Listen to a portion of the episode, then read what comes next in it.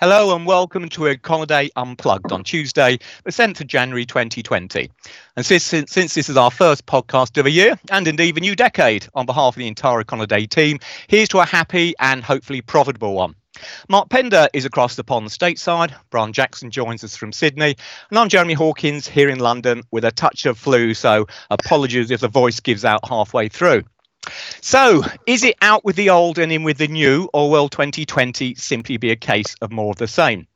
Talk of recession in 2019 proved overly pessimistic, but many central banks were still forced to cut interest rates and or dig deeper into their non-standard monetary toolkits. And that despite increasing concerns about distortions that very low, if not negative interest rates were already causing to financial markets. 2020 has kicked off with a serious escalation in Middle East tensions, and there's sure to be many, short, many shocks or more for investors to contemplate before the new year's out. So, what's likely to be the key events events and themes over coming months and quarters. Mark, you're up first. US in 2020. What yes. do you think will matter most to financial markets and, and where might the surprises be? Well, I think what always matters most is the labor market. Um, and as long as job growth remains solid, it, it, slowed a little bit last year, but it was still uh, better than, um, uh, it was still very, very good. Uh, and uh, if wages start to show any kind of traction at all, uh, that would be interesting. I don't know if it would trigger any kind of rate move. I think the Federal Reserve is probably stepped aside because we also have an election over here in 2020. So the whole and that's going to uh, kick off pretty soon. So there will be a lot, and the Fed Fed will want to um, you know take cover. I'm sure. Can um, I quickly intervene on that? How yeah. important do you think the U.S. election is to financial markets this year? I mean, I know it's obviously it's a big political event. Do you think it's a big investor focus as well? No, I think it's uh, it's much more political. I think it's much more superficial. Uh, I think that uh, the economy and uh, the government bureaucracy, the nation as a whole, has a an underlying momentum, and uh, it would take uh, a very serious breakaway from traditional um, policy to even begin to shake up um, the the you know the thrust of of, uh, of the U.S. Uh, growth, U.S. economy. Certainly, there was a lot of that, you know, with uh, uh on the fringes at least, with the trade uh, issues, and this uh, threatened or risked changing that, perhaps improving that. Um, but I I think it's much more of a political showboat kind of a thing than it would be uh, for the markets, I think that's going to be really clear by with the Fed stepping aside. And uh, do you think do you think Trump and co will be putting fresh pressure on the Fed to try and come out and cut interest rates again? That's an interesting question.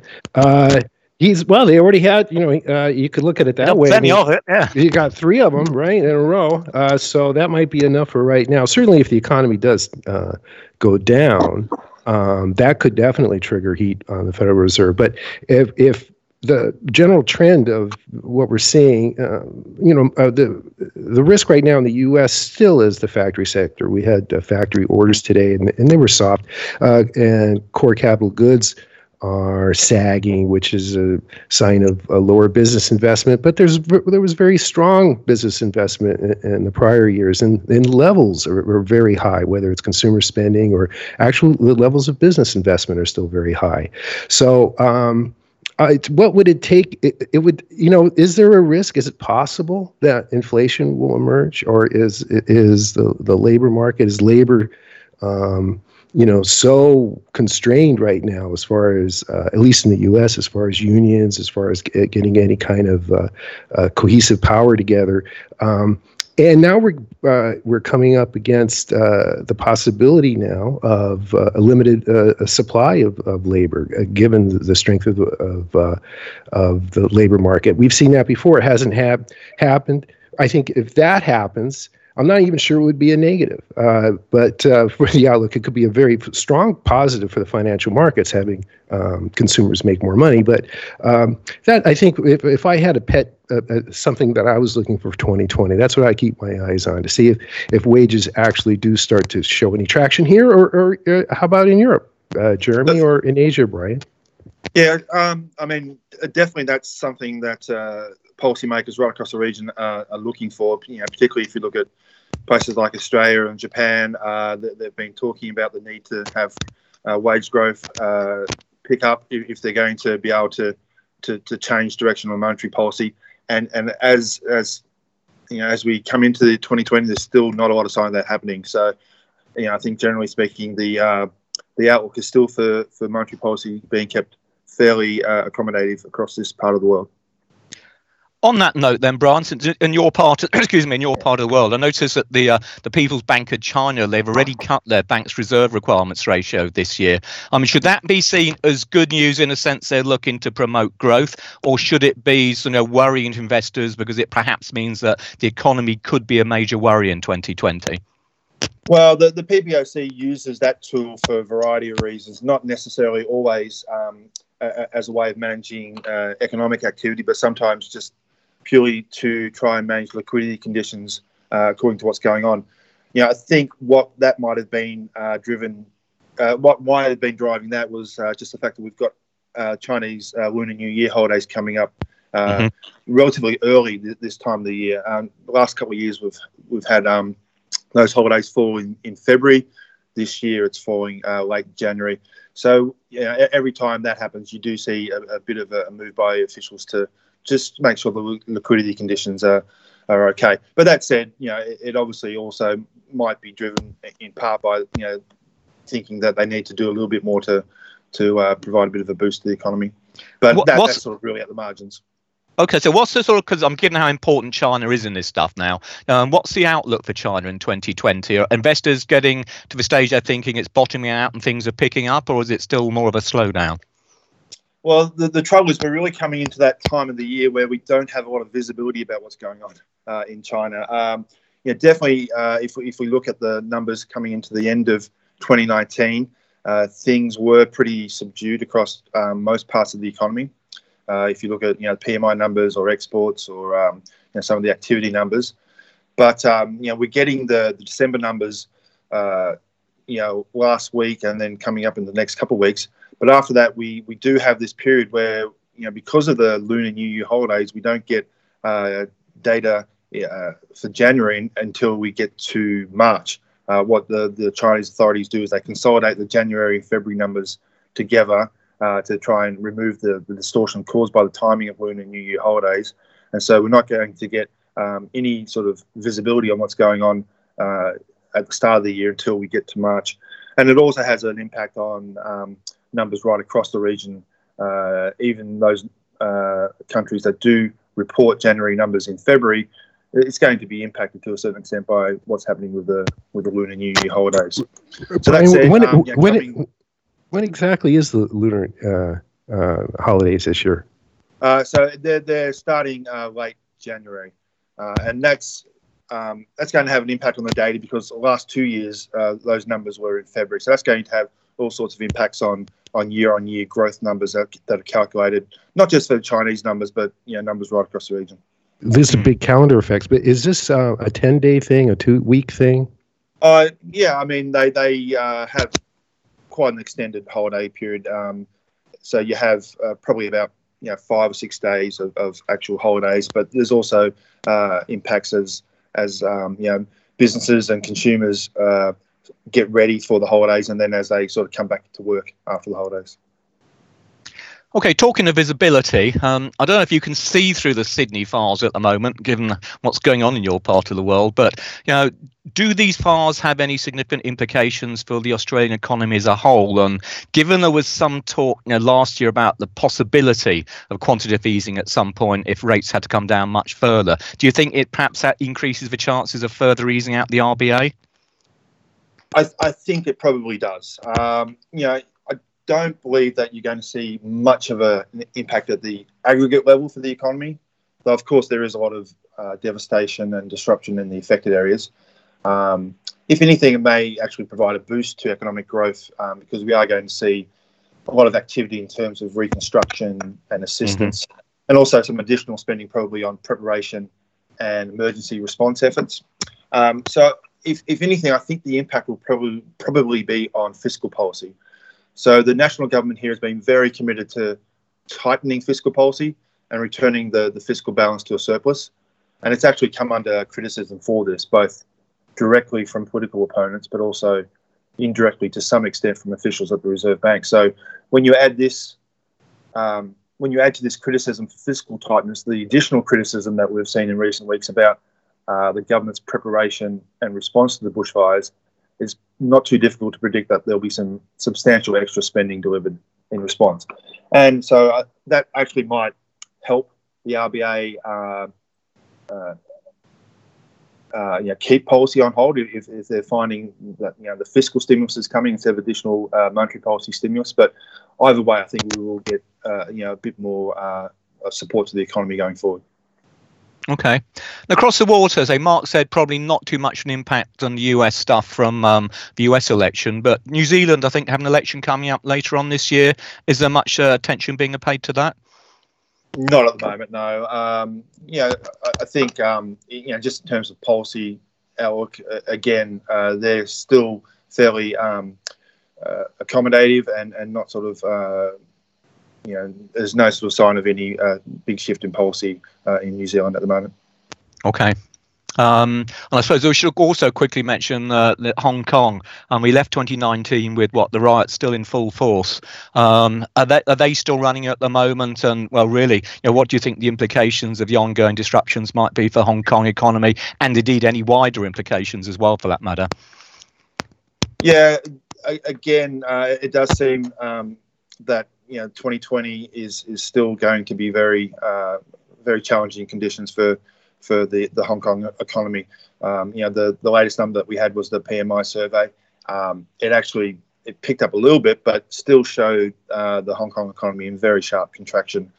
And um, again, it's going to be impacted by the Lunar New Year holidays over the next couple of months, so it might be a little bit difficult to to get a, a good read on what's going on. But you would think that um, it's going to be a slow uh, recovery there. We, we will have the um, the Hong Kong uh, government delivering their budget. Uh, I, yeah, it's going to be probably mid February, late February. Uh, so you'll probably see a bit of a, a, fiscal package there, I think, to try and um, you know placate some of the protesters, but also you know just try and provide a bit of support to, the businesses there. Okay, excellent. Um, all right, so what about Europe then? Well, I suppose just beginning with whether, whether a shock's going to come because I don't think there's really too much to get excited about in terms of the economy. Um, I think the general expectation is that growth is probably close to the bottom now. Europe will avoid a recession. You may start to see some modest pickup coming through during the course of 2020. But I think in terms of looking for surprise, I, I kind of go along where Mark was coming from from his side of the water, and that is, I guess, you know, keep an eye on wages. Um, for so long now, we, when we do doing these podcasts, we talk about inflation in eurozone just being hopelessly low, and it's missing the, the ECB target on a you know really on a year-on-year basis. Well, we have seen a fairly significant acceleration in wages, not not to high levels. We're currently only running at what about two and three quarters percent or so on an annual basis, but nonetheless, we are starting to see these wages responding to what, by European standards, certainly not US standards or many other countries' standards, but by European European standards is a tight labour market. And so I suppose it could be the case if we see some surprises coming through on the real economy. I mean, I think most people are, are hoping that we'll see some sort of turnaround in, well, not just Eurozone manufacturing, but global manufacturing during the course of the year. If that were to spur a still tighter labour market and higher wages, we could perhaps start to see inflation moving up towards the ECB's current near 2% target rate um, sooner than currently discounted. And were that to happen, happen. Bear in mind, we do at the moment have a very much split council, uh, governing council under the new president, uh, Christine Lagarde. Many who didn't want to see a cut in interest rates and the uh, and the restart of quantitative easing towards the end of last year. You know, it could possibly, at the outside, at least be the case that you know, we start to see the central bank you know, beginning to introduce some kind of tightening process, or at least ending quantitative easing uh, by the end of 2020, and in advance of what markets are anticipating. That at this stage, I think, is still got to be very much an outside call because the economy is still very sluggish and inflation, despite some recent pickup, remains well short of target. Again, as Mark was saying, I think it's an idea certainly to keep an eye on the Eurozone labour market as kind of a potential leading indicator of where the ECB may be going. Um, the other stuff that's coming out from the ECB, of course, as we've, we touched on before, is that it is it is going to go green this year. So the European Central Bank will be looking increasingly favourably at companies with a more environmentally friendly footprint during the course of the year. Um, and it's not just going to be monetary policy in Europe either. Uh, the new EU Commission President Ursula von, Le- von der Leyen has announced that she wants to launch a Green Deal to tackle climate change too, involving potentially a, a fair amount of money being thrown at different parts of eurozone industry. So I think you know one of the changes we will see during the course of 2020 versus 2019 is to some extent the shape of the ECB's um, own portfolio with a, a growing emphasis, and it's still only tiny at the moment, but a growing emphasis on the more sustainably based uh, companies, um, and indeed also perhaps we'll see more and more of a, a, general attitude towards that as far as fiscal policy is concerned. Um, thing that I think currently stand for investors within Europe, um, so-called sort of sustainable investing, um, is now a, a, tiny part of uh, most investors' portfolios. So there's plenty of potential there, I think, for that to be expanded over the course of coming months. Jeremy, Jeremy can, yeah. we, can we, on that note, pass it over to Brian and tell us what the Australian public is saying about uh, sustainability, climate change right yeah, now? Yeah, good point. Uh, yeah, it's a it's a big debate, but um, it, it, probably um, you know has continued to to uh, you know fall between different um, you know political views, um, and so hasn't really I don't think been a lot of consensus uh, about it. Uh, obviously, um, for for people who uh, are very worried about uh, climate change, um, you know they attribute uh, these bushfires, you know the increasing well, whether I mean, again, that's up for debate whether they are actually more severe or um, more uh, frequent than, than previously. But for, for you know for, for part of the community, the, the belief is that uh, you know climate change is worsening the problem, uh, whereas uh, there are also other people who uh, instead point to um, you know land management practices as, as being a factor in that. Um, you know, in the past, we have uh, in Australia always um, uh, tried to reduce the impact of bushfires by um, you know, doing controlled burns during the winter. Uh, so some debate about whether uh, that has um, not been done to the extent that it, that it should be. So to be honest, it, has been a, it's quite a polarised um, debate uh, here in Australia, and you know it, it sort of really hasn't. Um, I don't think um, yeah, uh, developed a, a broad-based consensus yet. Okay, thanks. Um, okay, so Randy, a couple of other, I suppose, main issues as far as Europe's concerned. One, I think, is something else to look out for during the course of this year is this uh, potentially a shift away from the focus on monetary policy towards fiscal policy to get growth going. I think it's pretty fair to say that um, a lot of central banks now, and it's certainly true of the ECB, are running out of ammunition. On interest rates, as we know, are already in negative territory. A number of uh, individual national central bank governors are extremely unhappy about that. Quantitative easing, the mention has been restarted. A number of central government, central um, bank governors don't like that either. So there's more and more pod calls we've seen ever since uh, Mario Draghi um, announced his resignation or departure that you know there should be greater fiscal stimulus coming out of a variety of governments, and that also looks to be the case as far as Lagarde's concerned as well. So I think we should start to see fiscal policy being loosened more and more, and certainly a lot of EU countries have got room for it, notably Germany, uh, during the course of 2020 So fiscal policy perhaps providing or filling in the hole that monetary policy might be forced to leave open uh, as we go through 2020. The other aspect, of course, which we still can't ignore, even if most of us would like to for Europe, is Brexit. Um, Brexit officially, of course, will be happening. It looks almost a done deal now for the end of January, so just a matter of weeks away. But that's, if you like, is the easy bit. The crucial bit, as far as financial markets is concerned, is what form and shape Brexit is going to take. And that will be determined over the course of the following 11 months, during which the UK and the EU will be trying to sort out and thrash out a trade deal. Um, now, most people, I think, are taking a view that 11 months to sort out a trade deal is far too short and means that at best we'll end up with some kind of very general deal, which is likely to just to cover trading goods. So the key financial financial services sector for the UK could be simply left out of it. Were that to be the case, the chances are investors would start to see it as being a hard Brexit, and that's not going to be good news for the pound, and it wouldn't be good news for financial markets. Now, it may be the case, given how we've had all these swings and roundabouts concerning Brexit for so long now, that there will be some sort of extension to this deal. But as it currently stands under UK law, that's been forbidden as a result of um, some of the uh, passage, some of the bills which went through Parliament at the back end of last year. So Brexit is still very much going to be a focal point for investors, not just for sterling markets, but also for what's happening in European markets in general.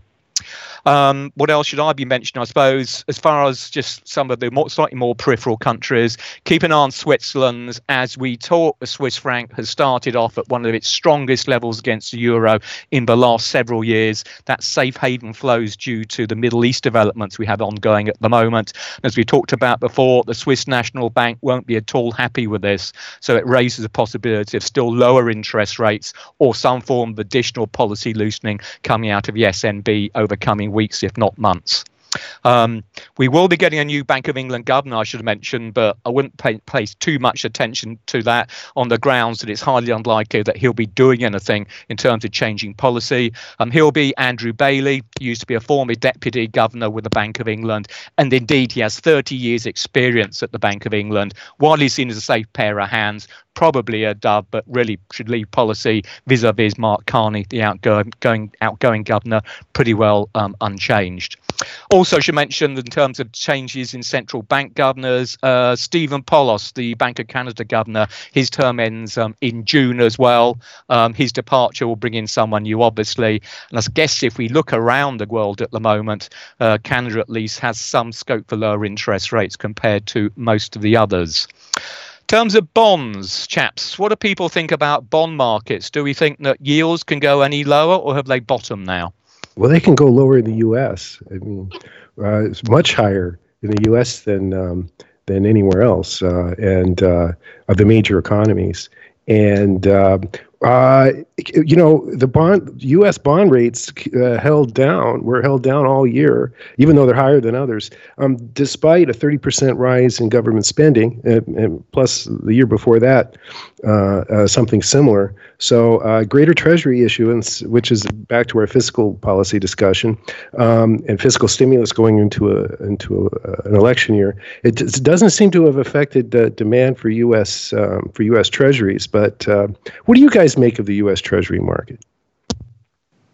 Well, from my side, I think it's it potentially still has further to rally. I think um, if the rest of the world continues to chug along with low inflation, low rates of economic activity, then as you say, you still have, compared to a lot of other countries, relatively attractive yields. And I think that's going to bull in buyers. And if that's the case, then the scope for it to come down lower. But if we were to see, I mean, I guess one of the big issues we haven't actually talked about yet is what's going to happen with the you know the U.S.-China trade relationship. Um, if I mean well, Mark, Mark and and um, Brian, if you've got any feelings as to which way this is going to go, and we know it seems like this phase one deal will be settled sooner rather than later, but is there much going to happen beyond that? Because I think, as we saw last year, global trade had a huge impact on asset prices in general. So, what comes out of these trade talks over the course of coming months, presumably, is going to have just a bigger impact on 2020 as well. So, um, well, is there a, is there a sense, you know, which way they might go? Well, I mean, my my uh, hunch over here is is with the with the um, for what, what do they call it the the initial uh, signing, which is scheduled, I think, in a couple of weeks. Um, that seems to have uh, cooled down um, the tensions. But where have we uh, uh, come along? I mean, uh, the U.S. We just had trade data today, and year on year change uh, uh, for imports and exports, even though exports improved uh, noticeably in the in the November data um, that they were flat or they're in contraction, and that is a repeated theme a, a, across uh, the major economies. So global trade has leveled out, and it, it seems to be tied directly to uh, to U.S. actions. Um, will they accelerate this next year? Um, my hunch is uh, probably not. It seems like that energy has been dissipated. May I could be wrong, but um, what do you think? Well, Brian? I mean, hopefully the, the phase one deal will at least stabilize things and, and hopefully provide uh, some support. Um, but you know, the the key risk I think going forward is just going to be whether you know trade becomes a big issue during the U.S. elections, and and whether that really puts a hold on any uh, you know meaningful progress. Okay. Anyone else got anything they feel burning issues we should be adding? I'll try and pull this together. Um, so I think on the whole, then, what do we got? Well, I guess expectations seem, I guess, cautiously positive for 2020, and the likelihood of at least a global recession has diminished somewhat from certainly compared to where we were this time last year. US, what kind of chugging along with the Fed largely on hold, um, but for a number of countries, current rates of global growth uh, may need a looser fiscal policy as the central banks are running out of lo- uh, running out of room to ease that much further. Global trade is going to be a big issue, as just mentioned, as far as 2020 is concerned. And I guess the risk is there that we do see some kind of breakdown, and that really would pose serious downside potential for, well, not just equity markets, but economic growth. Um, as I think a lot of current, you know, the hopes for the global economy in 2020 really are based on a rebound in manufacturing. As long as we get China sort of doing okay, the trade deals go through, then with Mark talking uh, US interest rates remaining nice and low, then unless we're going to get get a strong dollar, that ought to be a relatively attractive environment, I guess, for the emerging markets. So uh, there should be some reasonable value in riskier assets as well. Um, the risk there, I suppose, particularly is that if we do see, let's say, the Fed keeping interest rates where they are and interest rates elsewhere still going lower, we see a stronger dollar, which would really put a proverbial spanner in the works. Europe, really, ir- irrespective of what the ECB does, um, the still major focus this year is going to be what on the earth happens to the Brexit talks. So do keep an eye on them. You probably can't take your eye off them anyway, but they were very much determining the profile of asset prices pretty well across the board. And as we mentioned, don't forget Europe is going green, even if other countries aren't. okay. Anyone for anything else? In Sounds which good. case, yeah, okay, let's send it there then. I think there's probably more than enough to chew over, and that's not even including all those events that no one's forecast yet. So, from Mark, Brian, and myself, thanks as always for listening. Don't forget up to date with our 24 hour a day Econoday global economic calendar, and we'll be back next week. Bye for now.